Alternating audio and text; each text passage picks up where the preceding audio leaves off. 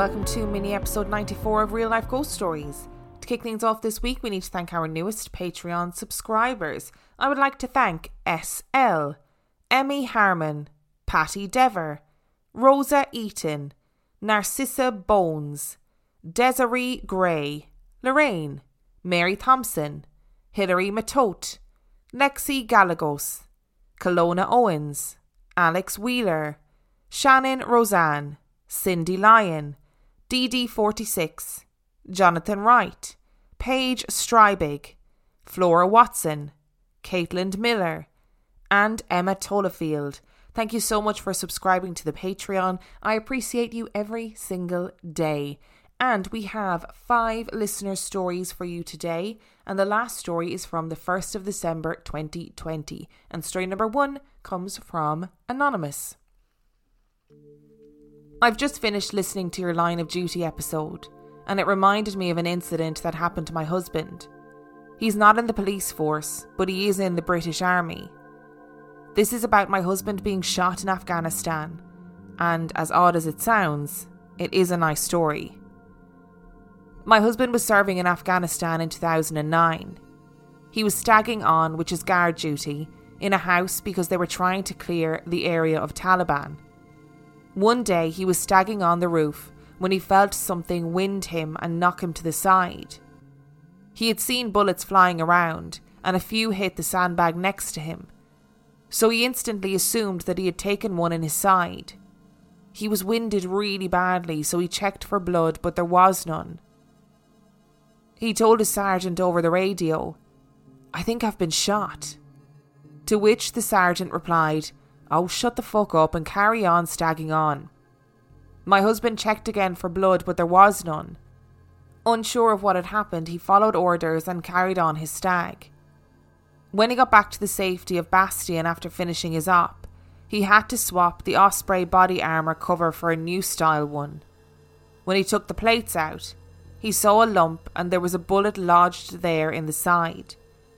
If it had only been a tiny bit over, it would have probably been a fatal wound hitting a lot of major organs. To which he said, I fucking told you all I got shot. On retreating back to his tent, he noticed the guardian angel his mother had bought him for protection. The wing had been broken.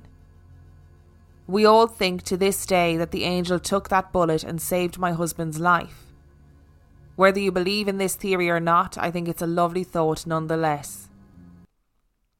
Oh, I don't think it really matters whether people believe your story or not. Like I I want to believe it. It's amazing. I would love to think that we all have a guardian angel or some sort of guardian being that knocks around looking out for you that is i would love to to believe that that is true so i'm here for this also you know what fair play to your husband for being shot and then his sergeant just going oh fucking get over yourself. You've not been shot. And then he just carried on.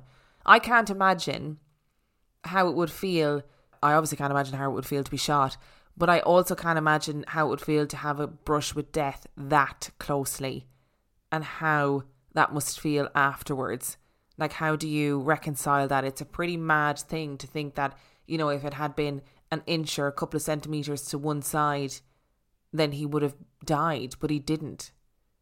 It's crazy. Let's go with Guardian Angel. I like the idea of having a Guardian Angel. And story number two comes from Brittany. About a year ago, in mini episode number seven, I wrote in about my experience with a skinwalker and the Hat Man. I feel it's necessary to relay my experiences to others because let's face it, those of us who believe in the unknown and mostly unseen feel like crazies, and there is a need for validation. Recently, there has been an uptick in experiences in our lives. While otherly experiences aren't abnormal for me, they have definitely taken a crazy turn, and they have become exceedingly hard to dismiss. About five weeks ago at around 2am, my three year old daughter woke up and said the black, creepy eyes were making her wake up and wouldn't let her sleep. We pray for and with our children every night. Because of where we live, a rural town called Vail, Arizona, we have a vast array of critters that take up residence under our home. It's a manufactured home that sits about four feet off the ground. Anywho, both girls ask nightly that we pray that the creatures go away. Frankly, they are loud and obnoxious, and every sound in the walls and under our house are reminders that they are slowly destroying our home, but nonetheless scary sounds to the little ones. However, since that night about five weeks ago, our three year old has been asking that we pray that there would be no black eyes. Nothing more, just that they would be gone. I'm a light sleeper. I was a single mom for nine years, so I was the only one to be there to take care of my baby and then babies. It just becomes a habit to wake and meet whatever need there is. My husband, however, is a pretty deep sleeper and very rarely wakes when the children do. The nursery has an adjoining wall to ours, and we leave their door open completely and our door cracked about five inches so the two little ones can get to us if they need us. On that night five weeks ago, I awoke with a start. I had that eerie feeling that someone was watching me. I opened my eyes and looked to the left. That's the side I sleep on. And the side the kids come to when they need something. No one was there. So I turned my eyes to the door, which is toward the foot of our bed. In that five inch gap, there was a being peeking in crouching down on its haunches, butt to ankle like you see pure breed dogs do. Its butt was not on the floor, but floating just above its haunches. Its skin was pallid, pale, but with a green grey tint. Its eyes were large and dark, and though its legs were bent at the knees, they reached the height of the doorknob. Our doorknob sat about four feet off the ground. Having just awoken, I assumed it was my imagination. But as I blinked and regained focus to my tired eyes, it was still there.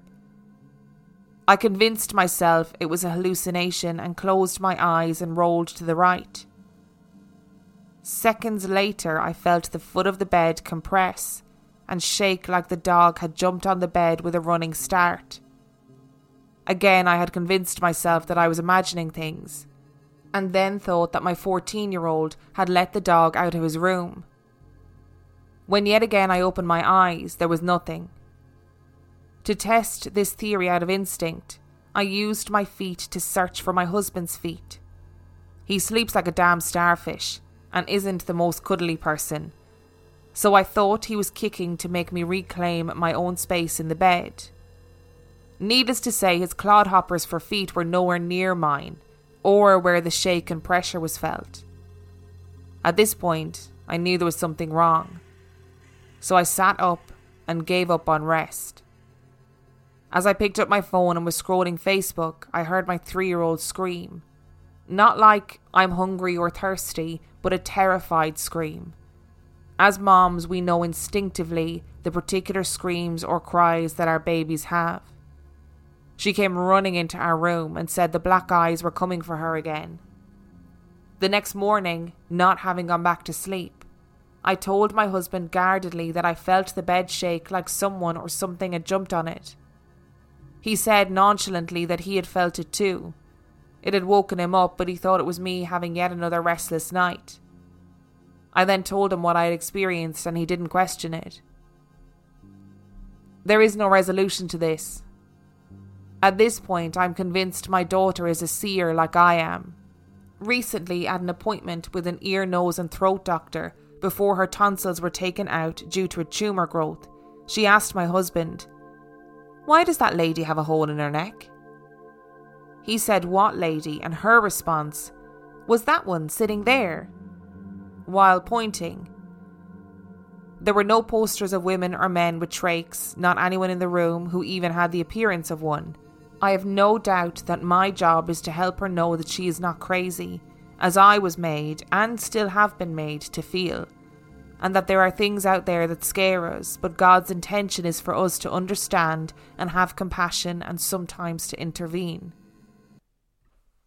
Honestly, Brittany, I feel like it's not too late to pack up your things, burn your house down, gather up your children, and just move to the top of a mountain somewhere live in a cave where where that little freaky thing can't find you. That is more terrifying to me, that little creature is more terrifying to me than any ghost. Give me a poltergeist any day. Give me a ghost, an entity living in your house any day. That little freaky, leggy creature is is not is not welcome in my world. I don't know how you can calmly. I presume you calmly wrote that story. I don't know how you can calmly write that story. I would be typing the story while screaming constantly. And story number three comes from Beck. Our family is very extraordinary to say the least. My great grandparents served in World War II.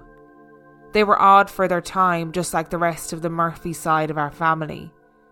My great grandparents had two daughters Jo Pat Murphy, who travelled all the way to Europe to race horses, and Marilyn Murphy, my grandmother.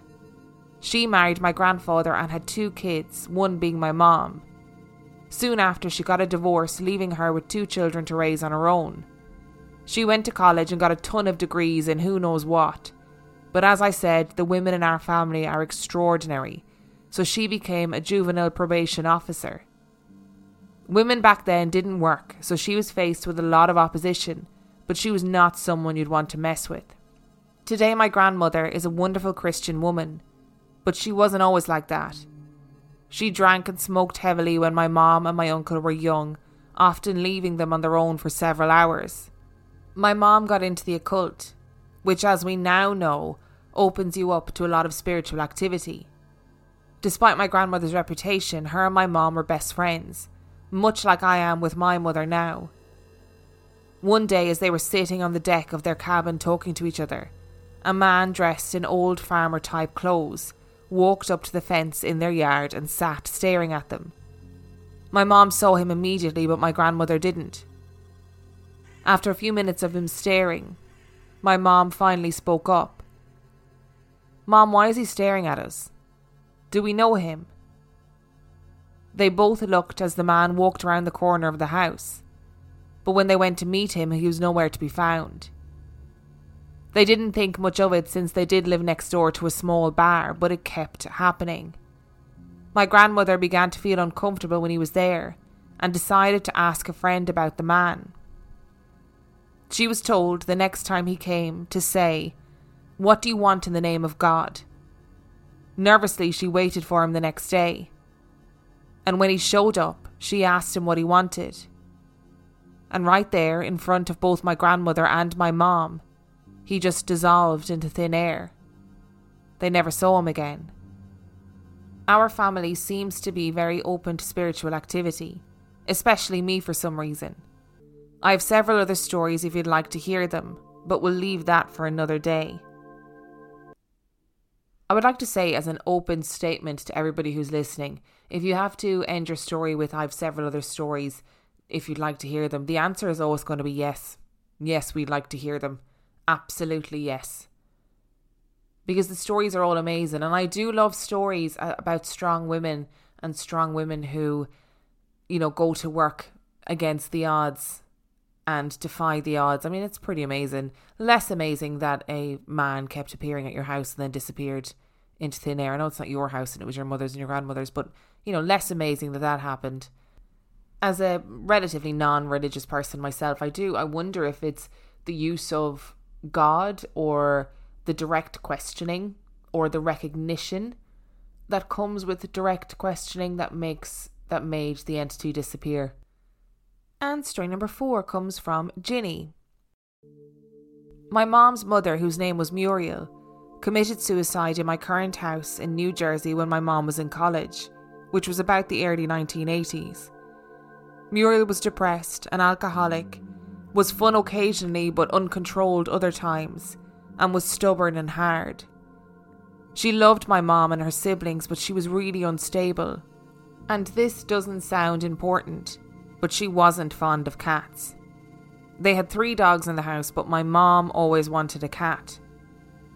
After college, my mom moved to Virginia and met my dad, and they had two cats together. A few years into living there, she started taking her one cat, Katie, to a nearby nursing home to help comfort the patients, a lot of whom were senile and suffered from Alzheimer's and dementia. There was one woman who was always restrained to a wheelchair because her dementia was severe and she would often wander around, go into fits, and possibly hurt herself by accident. My mom had talked to her many times before, so this was another normal day for her. She walked over and introduced herself, and as usual, the woman was extremely checked out and mostly unresponsive. My mom asked the woman if she wanted to pet her cat, and all of a sudden the woman looked her right in the eyes, completely focused, and said, No, I don't like cats. My mom was a bit taken aback, but just said okay and sat down and started asking her questions. She didn't answer any of them, and instead started asking my mom about her family by name. She asked about her brother, her father, her sister, if she'd graduated college, what she was doing here, how her father's business was going. Things my mom never mentioned while talking to the patients there, because she would normally ask them about their lives or about Katie. She got really freaked out and sat back, but calmly asked her what her name was. This woman, again normally zoned out, didn't break eye contact at all and said, My name's Muriel. Almost like my mom should have known. My mom grabbed Katie the cat and went to the nurse's station to confirm what the woman's name was and found out that it was Mary. She left immediately and didn't go back to the nursing home for about a month, and when she did finally return, Mary had died. Muriel still hangs around my family. I was born in 2000 in Virginia, and though I don't remember when I was very young, I would apparently have dreams about a young woman in a white nightgown with short blonde hair, and I would call her Grandma. I had one grandmother who was still alive, but she had long white hair when I knew her. We moved to the house in New Jersey, and my mom thinks that Muriel is still hanging out in the house, or at least checks in from time to time. And another story about people at the end of their life doing miraculous things. It's so amazing, but also so tragic for poor Muriel. She felt the need to take her own life, and then Ginny's mum to come face to face with this this bizarre reincarnation of what seems to be her mother.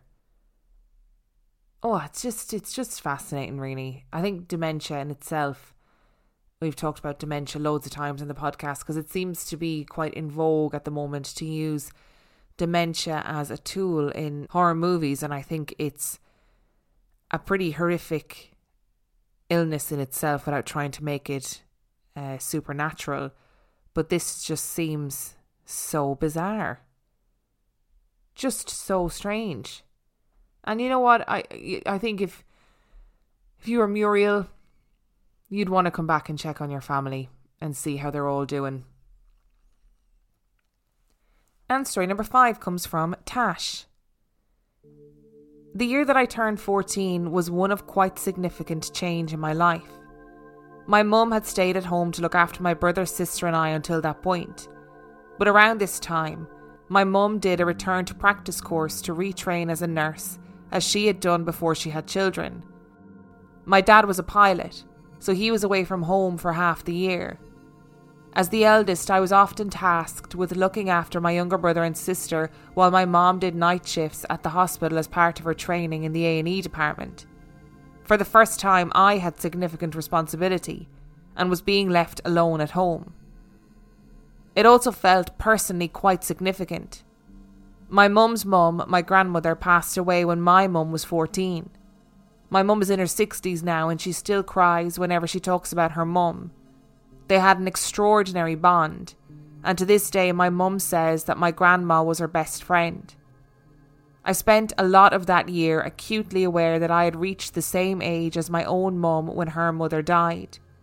I often found myself wondering about my grandma, what she was like, whether she was in a place where she could see us, how I would have coped if I had lost my mum. I remember that those questions seemed to weigh on my mind quite heavily at the time. On this one particular night, my mum was working something called a twilight shift. 8 pm to 2 am, sometime in late October. A storm was blowing through the UK at the time, and there were high winds and rain. The night was otherwise entirely unremarkable. My mum went to work after we had dinner. I put my younger brother to bed, and I stayed up until about 10:30 before I went to sleep. Around 12 o'clock, I was woken up suddenly and forcefully by what felt like someone pulling on my pajama top to sit me upright in bed. I was quite literally jolted awake and aware of a female voice in my ear. The voice said one thing over and over and over again Text your mum, text your mum, text your mum, text your mum.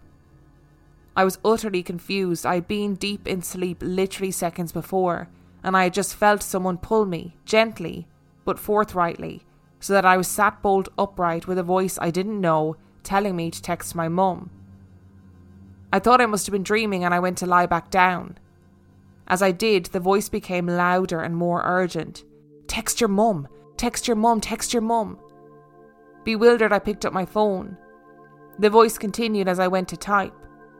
I had no idea what I was going to say, but as I stared at the keyboard, a strong gust of wind blew against the house, causing the walls to shudder as the wind whistled. So I text the first thing that came to mind It's windy tonight. Be careful as you drive home. As I clicked send, the voice stopped. And just as it had started, I felt hands that grabbed my pajama top, lay me gently back down on the bed, and I fell back asleep. For reasons that will forever be inexplicable to me, I was neither afraid nor confused as to who was talking to me. I had this innate sense that it was my grandmother. She needed to tell me something, and when she was done, she put me back to bed. The next day was otherwise entirely unremarkable. I woke up and my mum was home to take us to school. All was as it had been. But when I got home that evening, my mum and I had a conversation that I don't think will ever leave me. She told me she wanted to thank me for the text I sent her the night before. I had forgotten about it, to be honest, having sent it in the middle of otherwise being sound asleep. While the occurrence had been extremely strange, it hadn't frightened me, and I think I assumed that I had dreamt it. She told me that she saw the text when she checked her phone on her break in the early hours of the morning and was completely taken aback. We very rarely texted her when she was working, and the fact that I had sent it and so late at night meant it played on her mind for the rest of the shift. When she clocked off just after two, she drove home incredibly slowly with my text in her head and the wind blew against her car. The journey from the hospital to our house isn't that long, but the final stretch is a long and narrow and unlit country road, notorious for its blind bends and particular darkness as either side of the road is covered by trees. As my mum approached the final blind bend, a huge gust of wind blew through, uprooting a large tree that fell in front of her car. My mum, driving intentionally slowly, managed to stop on time. She told me that she thought my text had saved her life. I told my mum what I had heard and felt and how out of character it was, and what I knew deep down to be true. My grandmother had wanted me to tell her to drive slowly because she knew what was coming. I'm a rational person. I don't entertain the idea of most things paranormal because it often seems so utterly ludicrous in the face of our everyday lives. I've had another few experiences, one particularly horrifying one involving a smirking, opaque man in a graveyard, but that's for another time. But this story is the one that I always point to as the most paranormal thing I've ever experienced the one that has truly tested my understanding of what is and isn't real. Whether it was ghostly, a spirit, an angel, a well timed dream, the fact of the matter is it had real world consequences. My mum is still here, and I'm eternally grateful for that. I try not to think about it too much because the idea that the dead have the possibility to cross the veil, or do we cross it, and both affect the actions of the living while simultaneously having the ability to see what will happen in the future is too much for me to comprehend. Perhaps it was just windy and I felt the need to say something. Whatever it was, the experience has left me forever curious about the paranormal, while providing the most profound sense of calm. Maybe there is life after this, and the bonds of love tie us in ways we can't yet know. And Grandma, if it was you, then thank you. Oh, that's just giving me goosebumps. Do you know what? Maybe there is. Maybe there is an afterlife and people can come back and look after us. And I'm going to choose to believe that today. That's what I want. That's what I want to believe. I believe that your grandmother woke you up to say, text her, make sure that you text her and say drive home safely. And then it'll be on her mind, and then she'll drive more slowly and she won't drive the car into that tree that's going to come down. We're just, I'm just going to believe that today. Thank you so much to Anonymous, Brittany, Beck, Ginny, and Tash for sending in your stories. If you'd like to send in your own spooky story, you can do so by emailing it to real life ghost stories podcast at gmail.com. You can also find out everything you need to know about me on our website, real life ghost stories podcast.com. And on that note, we shall see you next week.